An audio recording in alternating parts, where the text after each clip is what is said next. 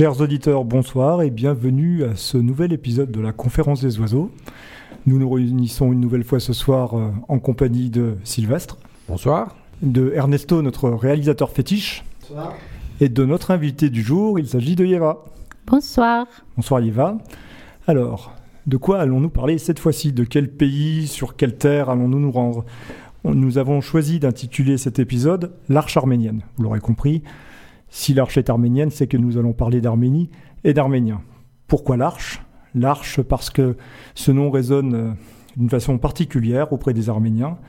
C'est un symbole et une forme qui leur familière. D'abord un symbole et un nom, puisque la légende, ou l'histoire, selon les convictions, nous disent que Noé, le prophète Noé, aurait accosté sur le mont Ararat, qui est la plus haute montagne d'Arménie, après le déluge, c'est là qu'il aurait touché terre à nouveau. L'arche, c'est aussi le bateau qu'auraient pu emprunter les Arméniens de la, diaspora pour se répandre à travers le monde. Et enfin, cette forme de voûte, forme qu'on retrouve assez régulièrement dans l'écriture arménienne, qu'elle soit vers le haut ou vers le bas. Et si vous allez regarder un petit peu l'alphabet arménien, vous vous rendrez compte qu'on retrouve cette arche sur toutes les lettres. Bienvenue à bord de l'arche arménienne.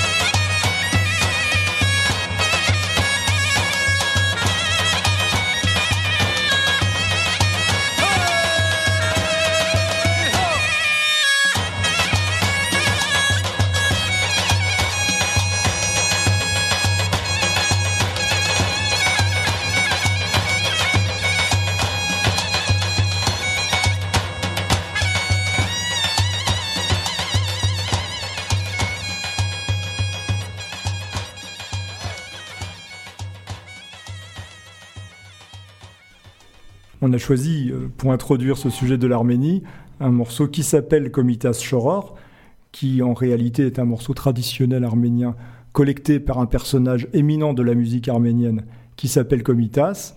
Sylvestre va nous en toucher deux mots immédiatement. Alors Komitas, oui, était à la fois prêtre apostolique, il était compositeur et aussi ethnomusicologue. Son travail pionnier sur les musiques traditionnelles arméniennes, avant le génocide arménien donc, son œuvre musicale et son destin tragique, on y reviendra tout à l'heure, ont fait de lui un héros national. Au séminaire en Arménie, Komitas a appris le chant et la composition. C'est là qu'il a commencé l'œuvre de sa vie, donc, à savoir la collecte et l'étude d'environ 1200 thèmes qu'il est allé glaner un peu partout euh, sur les terres euh, arméniennes.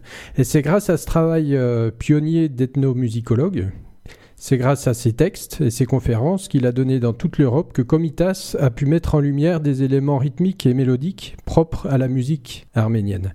Il a également préservé tout un patrimoine musical qui aurait pu disparaître totalement lors du génocide en 1915. Ses airs et sa musique sont considérés encore aujourd'hui comme un trésor national. Komitas avait un jour décrit la musique arménienne ainsi les fières montagnes, les vallées profondes, les champs, le climat varié, les nombreux événements historiques, tout cela constitue les matériaux d'une musique nationale, en un mot, tout ce qui touche au sentiment et à l'esprit de cette nation.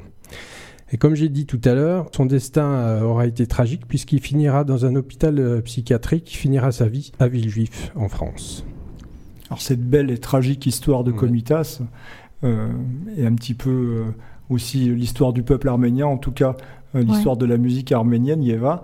Yeva, tu viens d'Arménie, on peut le dire, et c'est la raison pour laquelle tu es parmi nous ce soir. Depuis combien de temps es-tu en France?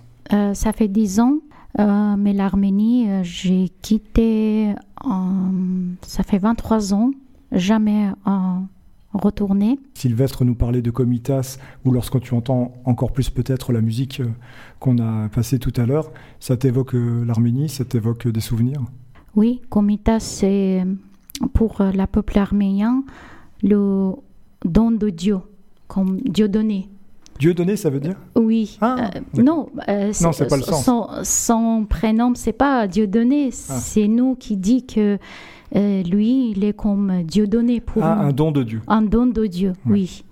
Et aucun Arménien ne pouvait imaginer qui pouvait être Soromon. Il s'appelait Soromon Soromonien.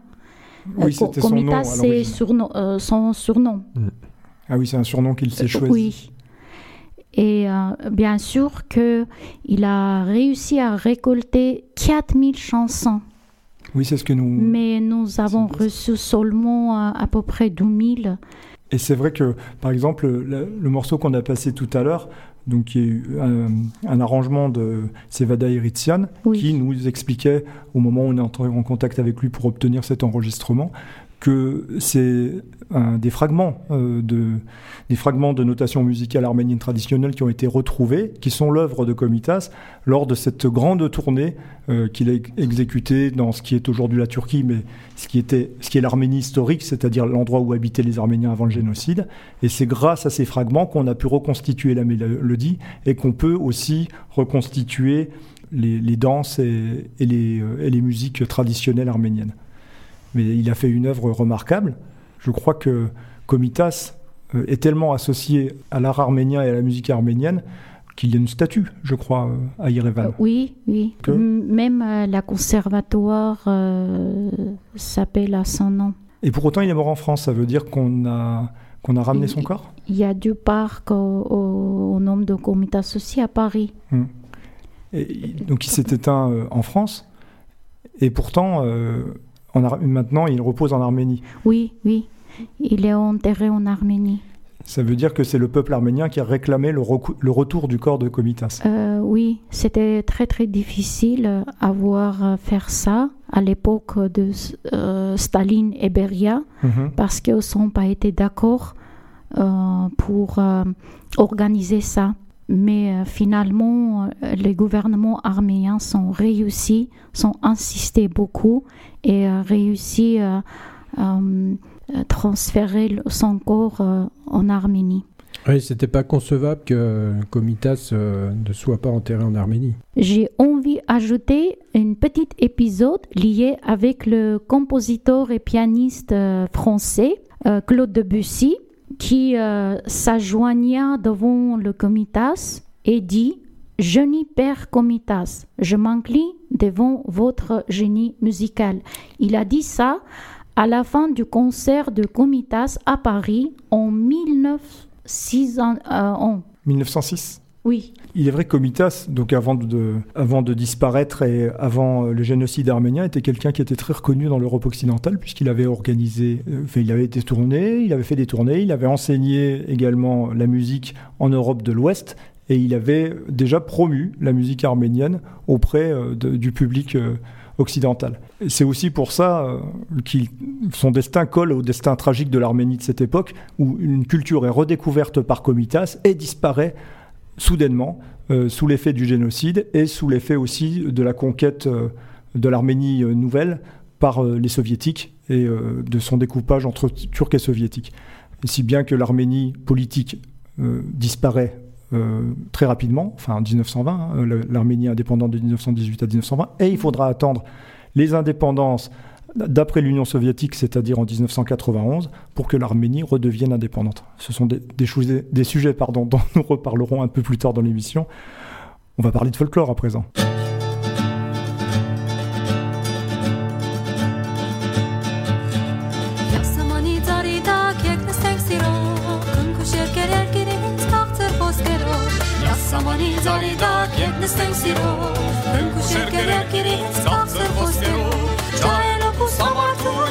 nachtigall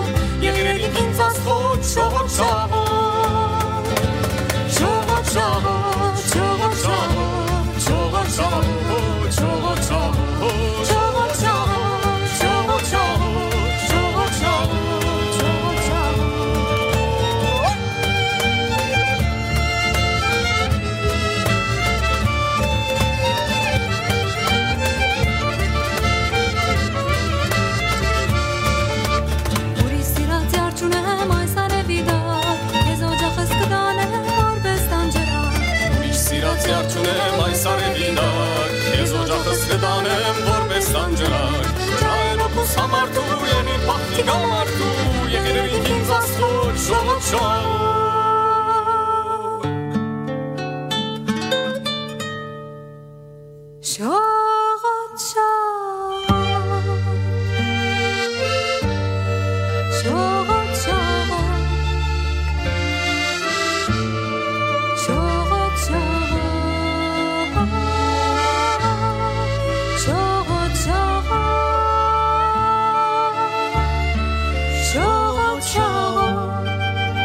word of our.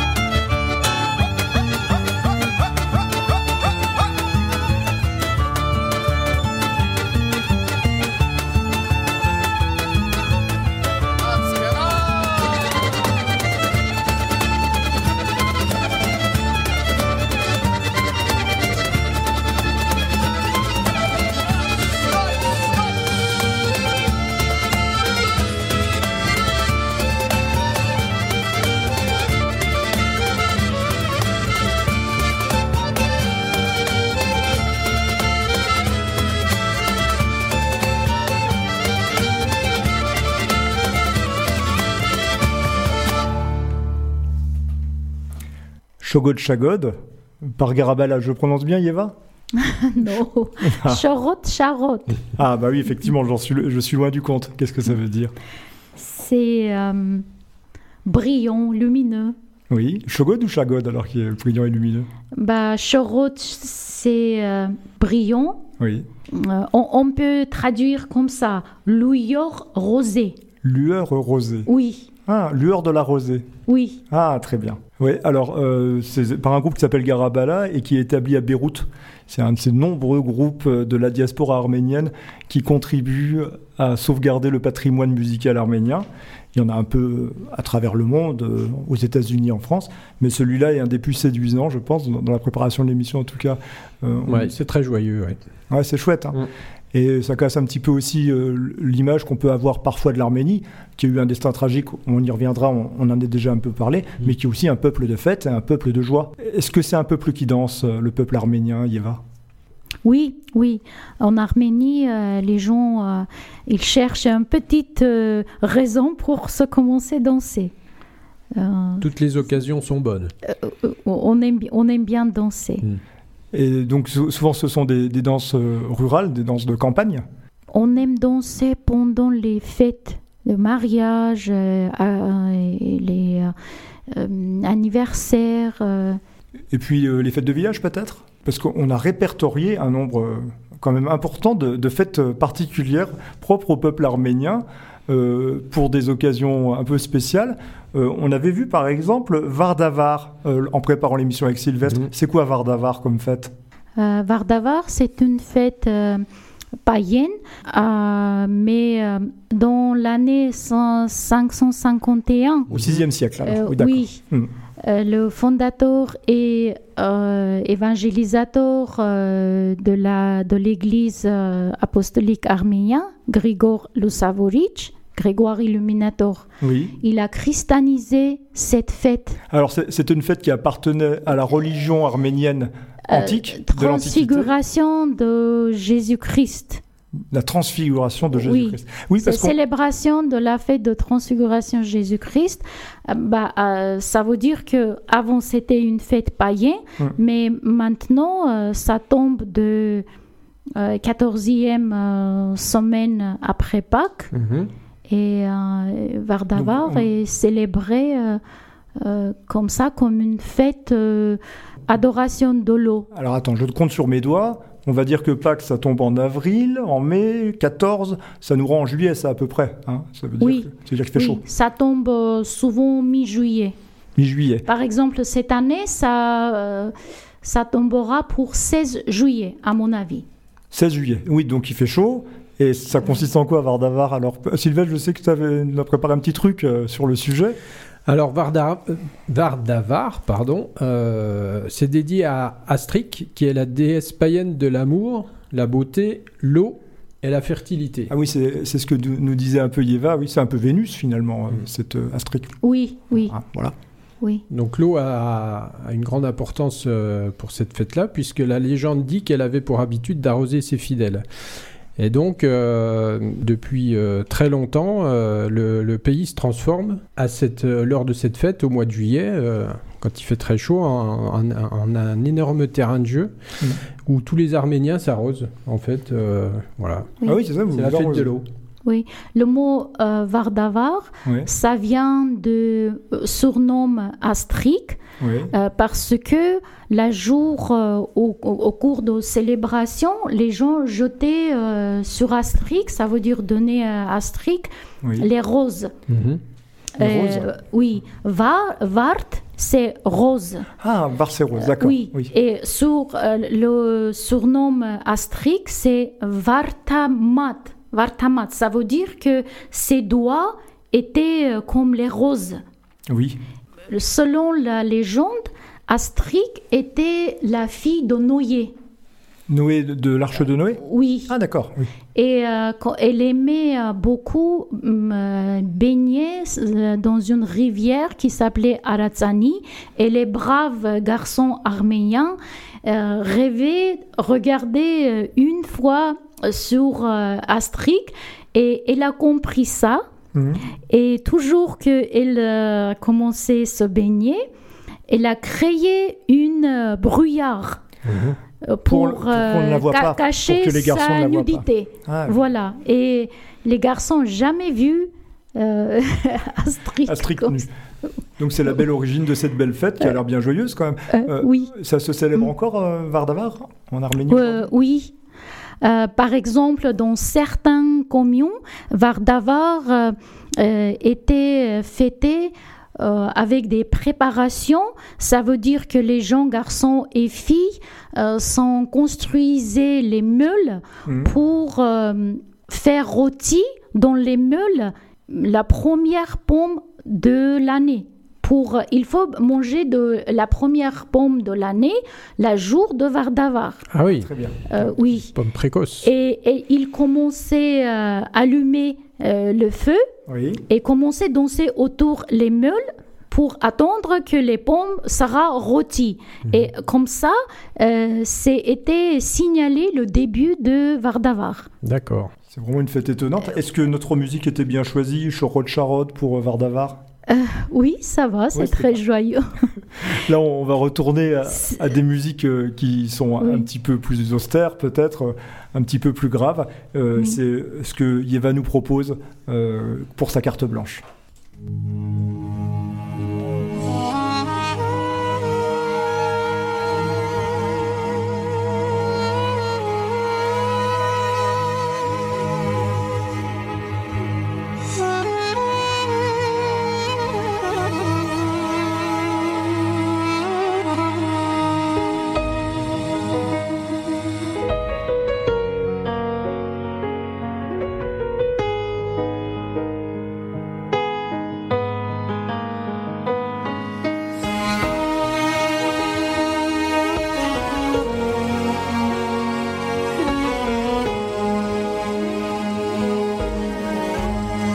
Ես ծնվել եմ այն հողում, ուր կամուշ չեն դողում, բապերի շեն ու հոջա, այս կյարինը չեն թողնում, ես ծնվել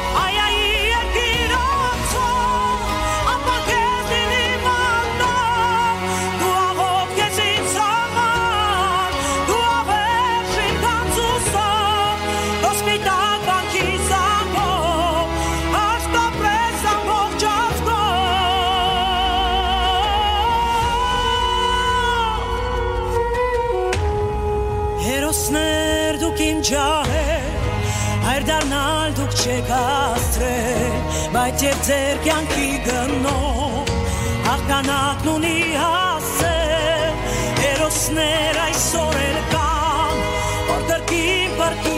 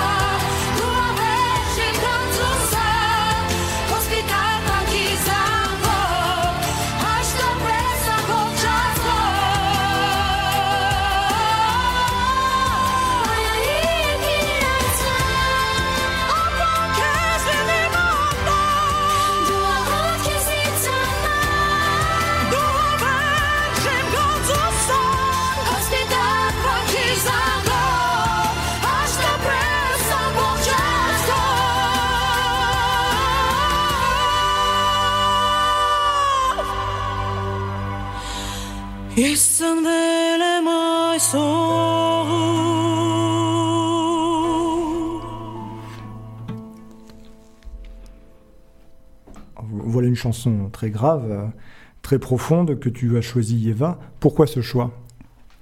Euh, parce que euh, cette chanson dédiée aux guerres d'Artsakh, Alors Artsar, je précise juste, c'est ce qu'on appelle ici le Haut-Karabakh, la guerre du Haut-Karabakh. Mais en arménien, on dit Artsar. oui. Et euh, bah, pour nous, les Arméniens, c'est une blessure qui saigne. Ça fait euh, 35 ans que la guerre n'en euh, finit pas. Euh, pendant les 35 ans, il n'y avait pas un jour euh, que euh, ne serait pas mort un, un soldat. Et en 2020, c'est tout récent, on a eu euh, une guerre pendant 44 jours. On a perdu 5000 soldats, 17 000 lourdement handicapés, plus de 3000 euh, tombés dans les mains azerbaïdjanais, sont dans le, le prison en Azerbaïdjan. Et euh, ça continue. Bah, cette chanson, c'est pour les braves Arméniens pour dire merci que notre soldats sont toujours prêts pour euh, sauver notre territoire, sauver euh, notre vie. Et c'est vrai que c'est une guerre euh, qui est assez peu médiatisée en France, dont on entend parler de temps en temps, mais dont on saisit mal parfois les enjeux. L'enjeu, pour l'expliquer, c'est une enclave arménienne qui se trouve en Azerbaïdjan, enfin sur le territoire de la République d'Azerbaïdjan, et que les deux nations convoitent, sachant qu'elle est majoritairement peuplée d'Arméniens. Et à cause de cela, les Arméniens la revendiquent, ce qui n'empêche pas donc les Azerbaïdjanais à qui la région avait été donnée sous l'Union soviétique lors de la constitution de l'Union soviétique, de euh, eux aussi convoiter ce territoire. Bah, Artsakh, c'est une partie, c'est un euh, département d'Arménie. Mais euh, euh, les Azerbaïdjanais ne veulent pas accepter ça. Ils, euh, continuent à se battre pour ces territoires. Et pour nous, les Arméniens, c'est c'est bizarre. Parce que même certains pays, on comprend bien que ça vient de, de politique et qu'ils sont aussi d'accord avec euh, l'Azerbaïdjan, par exemple, la Turquie, la Russie, comme euh, ces présidents toujours répètent que non, c'est une partie d'Azerbaïdjan. L'Arménie est donc euh, isolée dans ce combat euh, qui se passe euh, un peu à l'abri des caméras et à l'abri des regards et subit euh, de lourdes pertes, subit des pertes humaines et aussi euh, retrouve des comportements euh, parmi ses ennemis qu'ils avaient connus lors de quasiment toute leur histoire, cette persécution dont euh, ont été victimes euh, si longtemps les, Arméniens, le peuple arménien. On va, on va passer euh, à, à Gataband.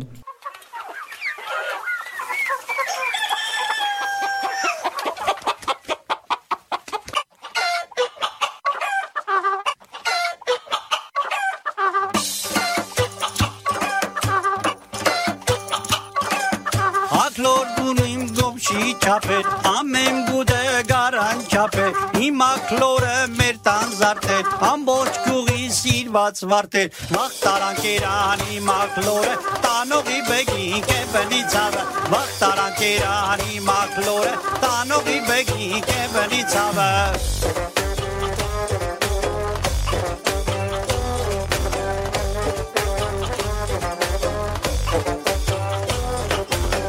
Lord, no քարսուն կնիկ, քարսունն էլ խասխորոդիկ, կարներ մտներ իրեն պնիկ, ավեր տաներ տանողի տնիկ, բախ տարան կերանի մակլորը, տանողի բեգին կեպնի ցավը, բախ տարան կերանի մակլորը, տանողի բեգին կեպնի ցավը։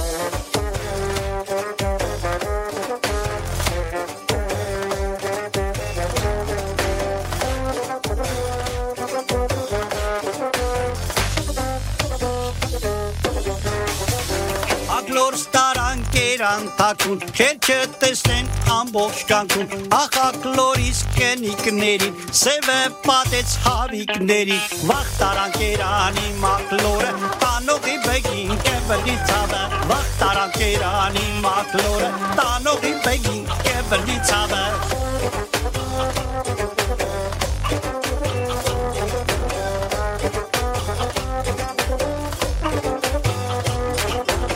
Ակլոր ստարան դրին կացան լերեն տապանգելու գազան Ակլոր ստանող տունըտ վերան գլկիտ ընգնի մի մեծ կերան վախտարան կերանի մակլորը տանողի բեկին կեպրդի ցավը վայ վայ վայ վայ իմ մակլորը անտերը մնա իմ սև բախտը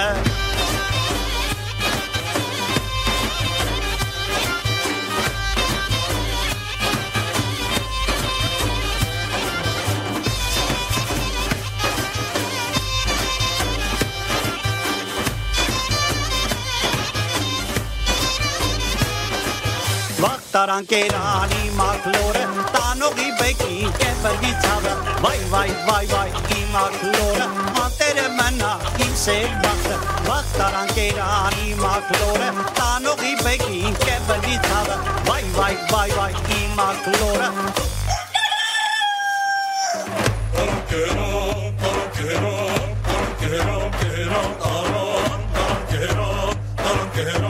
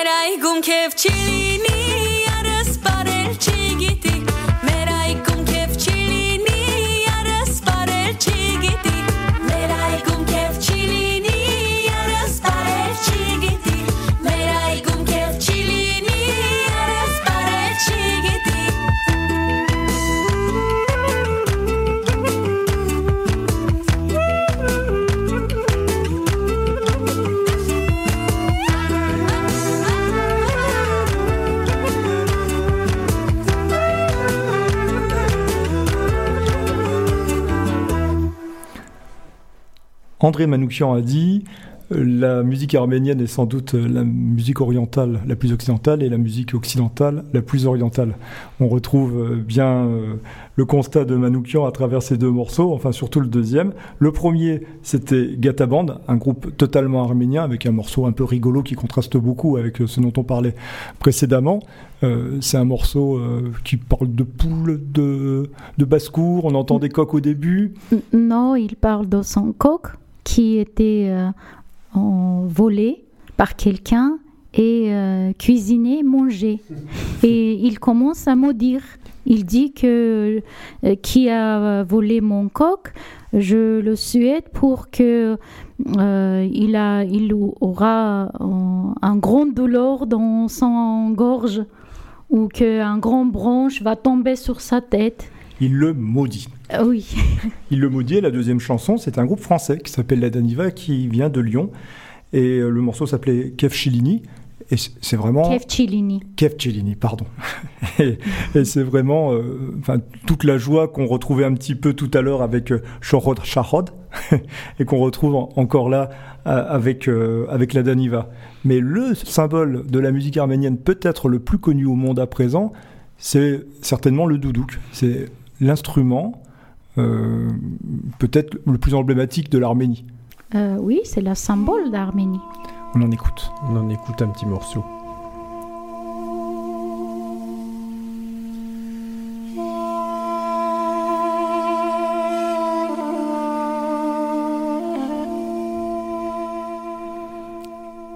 Alors le doudou qu'on entend là en ce moment, euh, son nom d'origine c'est le Tsiranapor. Ça veut dire le bois d'abricotier, puisque c'est un instrument à vent de type hautbois euh, diatonique qui est composé d'un tube euh, qui, est issu donc euh, de l'abricotier et d'une hanche en roseau.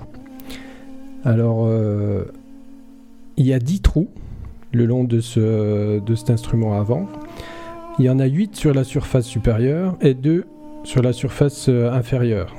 Et les deux sur la surface inférieure, donc il y en a une qui, qui est bouchée par le pouce et l'autre qui permet de réaliser des accords. Et plus on, plus on approche ce, ce doudouk du corps, donc du, du joueur, et plus le, le, plus le son sera, sera grave. C'est vrai que c'est très majestueux, on entend un son très profond. Voilà. Donc on a à la fois une sonorité douce et grave je ne sais pas, Sylvestre, ce que tu en penses. Ça m'a fait un peu penser à la clarinette, quelque chose entre le hautbois et la clarinette, enfin entre la flûte et la clarinette. Oui, oui, c'est ça. Euh, euh, en fait, je ne sais pas si vous avez déjà vu Gladiator. Mais ben, dans, Gladiator, dans Gladiator, il y a du doudouk dans la musique d'Hans Zimmer. Et, euh, j'ai l'impression, je crois que les, gens, finalement, ils, connaissent grâce à Gladiator le doudouk. Alors, on le retrouve aussi dans plusieurs autres films. Oui, la première fois, c'était mm. le doudou qui était utilisé euh, mm. dans le film Gladiator. Dans un film hollywoodien. On le retrouve aussi dans Amen de Costa Gavras, dans Indigène. Et puis ah. dans d'autres films, et c'est souvent d'ailleurs le compositeur Armand Amar qui l'a utilisé, qui l'a utilisé pour euh, ses compositions de musique de film. C'est vrai que c'est une sonorité très particulière, très tendre. On peut dire euh, ah, oui, oui. c'est très apaisante. Mm.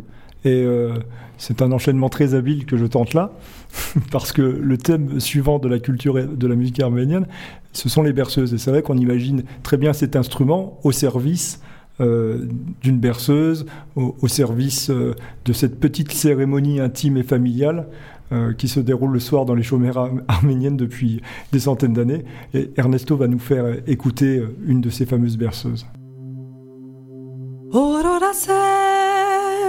何から国リンバリ何からあのしばら踊れんくに Kisher negav anush zovich hikyat ner pere որ Pordu kënes, nani kanes, jeraz nerdesnes.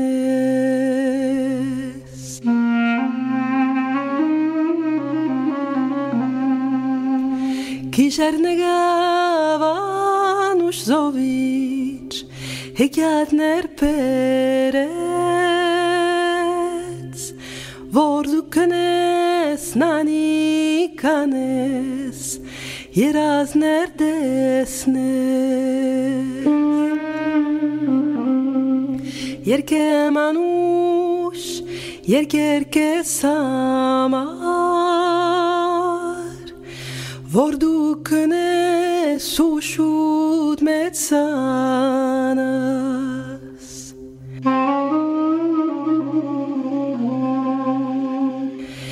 Երկեմ անուշ cercher che s'ammar Var. Du këne sushut me të sanar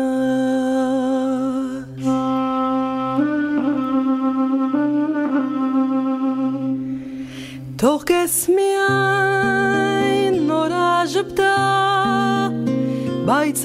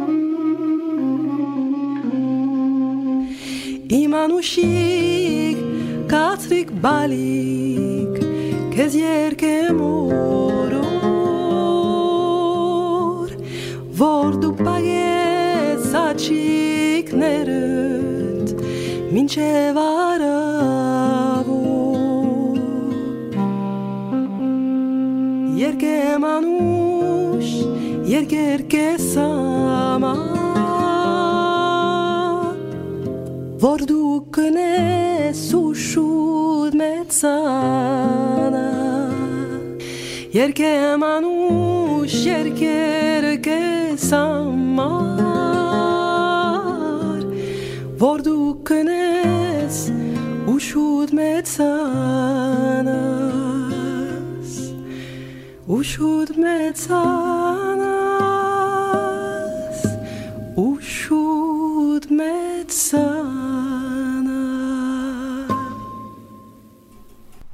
C'était Aurore, euh, ce qui signifie euh, en arménien berceuse, je crois, par euh, Macha Garreglan, qui est plus connue comme pianiste de jazz, qui est connue aussi plutôt comme pianiste de jazz et, et comme chanteuse, française d'ailleurs, et qui nous interprétait donc cette berceuse ancienne. Yeva, Ouais. ces berceuses arméniennes, c'est une tradition particulière à l'Arménie. Qu'est-ce qu'elle signifie? Bah, la berceuse, euh, déjà, fait partie des genres les plus anciennes du patrimoine traditionnel folklorique de la chanson arménienne. Tout au long de notre histoire euh, se coulait où il y avait euh, euh, une naissance ou un berceau, la berceuse était toujours jouée. Mhm. Euh, la femme arménienne a loué son enfant bien aimé, a exprimé son amour et ses soins infinis. Le lien entre la mère et euh, l'enfant s'est euh, euh, créé avec la berceuse et profondu. Donc elle ne sert pas qu'à endormir les enfants. Euh, oui, c'est c'est un message. C'est euh, tout au début de la naissance d'un enfant. C'est pour, euh, par la mère, commence à donner les conseils, euh, éd- éduquer son enfant. Oui, il y a- une part d'éducation dans la berceuse. Oui, Une philosophie aussi oui peut-être. une, euh, phi- une philosophie. En tout cas, euh, celle-ci était magnifique. Elle était magnifique. On a entendu un peu de doudouk, d'ailleurs, dans l'accompagnement de Macha Ribin. Enfin, on aurait pu en choisir bien d'autres. Il y, avait, il y a plein de berceuses qui sont splendides. Des berceuses qui sont localisées. Enfin, je veux dire par là que chaque village quasiment arménien a sa berceuse. Et souvent, elles portent le nom de leur village d'origine. On ma- maintenant, la berceuse a un peu perdu euh, son signification et euh, j'ai entendu que les spécialistes euh, musicaux, ils aiment bien euh, recommencer à apprendre les mères arméniens euh, pour chanter pour ses enfants, les, les berceuses, pour n'être euh, ou- oublié. Oui, un peu comme dans l'esprit de Comitas et de la Oui. sauvegarde de la musique arménienne, il y a eu aussi la sauvegarde de ces berceuses-là. Et d'ailleurs, euh, il n'est pas anodin de remarquer que c'est quelqu'un qui est issu de la diaspora, Macha Garibian, qui interprète ici une berceuse. Et on trouve plein de versions modernes, plein de versions contemporaines de berceuses très traditionnelles, y compris dans la diaspora. Et dans le monde de Narnia, je reviens au film, euh, Oui, parce qu'on on l'avait évoqué Sylvestre. tout à l'heure. Oui. Euh, Il y a une- à un moment donné où il y a une berceuse euh, du faune, oui. et euh, derrière, euh, il y a du doudouk. Oui, c'est important et c'est important de la faire vivre. Et c'est vrai qu'on on a évoqué la diaspora un petit peu tout à l'heure, sans en dire davantage, mais aujourd'hui, si on veut chiffrer le nombre des Arméniens qui vivent en dehors de l'Arménie, il est quatre fois plus nombreux que les Arméniens d'Arménie. Oui, oui. Ah, c'est ça. Oui. Donc, euh, Par exemple, en France, euh, à mon avis, c'est 600 000 Arméniens. On en retrouve à Marseille, Lyon, Oui, Valence, je crois, euh, Valence, enfin la vallée du Rhône. Oui. C'est un peu ce que, ce que j'ai vu. Et en Californie. Enfin, je parle pas de Kim Kardashian, hein, je parle Los Angeles. qui en, qui Ça en fait partie s'appelle d'ailleurs. aussi hein. Los Armenios. Ah oui, on dit Los Armenios. et partout à travers le monde, depuis fort longtemps, euh, vraiment aux quatre coins du monde. Et euh, toute cette diaspora, euh, donc, euh, qui, qui été encore plus importante depuis euh, 1915, elle a créé des générations de musiciens. Ces musiciens se sont inspirés du milieu dans lequel ils vivaient en même temps que de leur tradition. Et souvent, on a assisté à des mélanges très intéressants qu'on retrouve beaucoup dans le jazz d'ailleurs. Il y a beaucoup de jazz arménien ou avec des, musiciens d'origine arménienne, comme Macha Garibian dont on parlait tout à l'heure. Et là, on va écouter un groupe qui s'appelle The Secret Trio. Le morceau s'appelle Homecoming et vous verrez qu'il y a quelque chose d'arménien dans tout ça.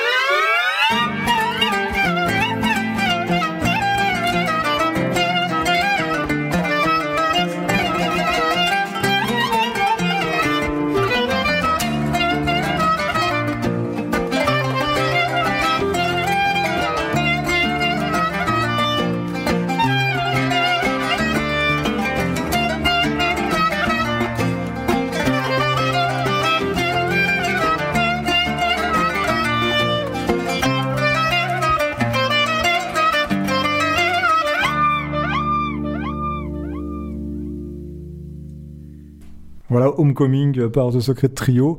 Donc on s'est éloigné de l'Arménie tout en y restant. On avait commencé par Komitas, euh, dirais avec de la pure musique arménienne, pour arriver à quelque chose de beaucoup plus métissé, mais euh, de très agréable et, de, quand même puissant. Euh, le morceau, on doit s'en vanter, quand même, nous a été soufflé par Macha Garimian elle-même, qui nous avait envoyé une petite playlist à, notre intention pour préparer cette émission, et on avait choisi ce morceau. Ah, alors bon, voilà, bien sûr, on n'a pas fait le tour, il y a plein de choses qu'on n'a pas dites, il y a plein de précisions qu'on aurait voulu apporter, qu'on n'a pas pu apporter. L'expérience t'a plu, Eva de cette petite émission euh, sur l'Arménie? Oui, bien sûr, euh, ça me plaît beaucoup et je vous suis euh, reconnaissante pour cette émission sur l'Arménie. On a fait ce qu'on a pu, c'est pas toujours évident parce qu'on visite un pays par mois et des fois, bon, il n'est pas évident de, faire le tour de sujets aussi complexes. On avait choisi collégialement de commencer par Comitas, et euh, Sylvestre nous a soufflé à un moment, ben oui, il n'y a pas que Komitas, euh, il y a d'autres grands auteurs arméniens de musique classique.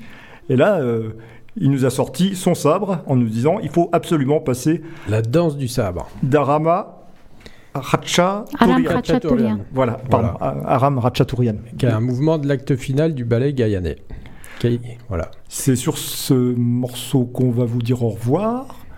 On salue euh, Adrien, l'absent de ce soir, qui n'a pas pu nous rejoindre et pas pu nous parler du doudouk, ce dont Sylvestre s'est acquitté avec brio.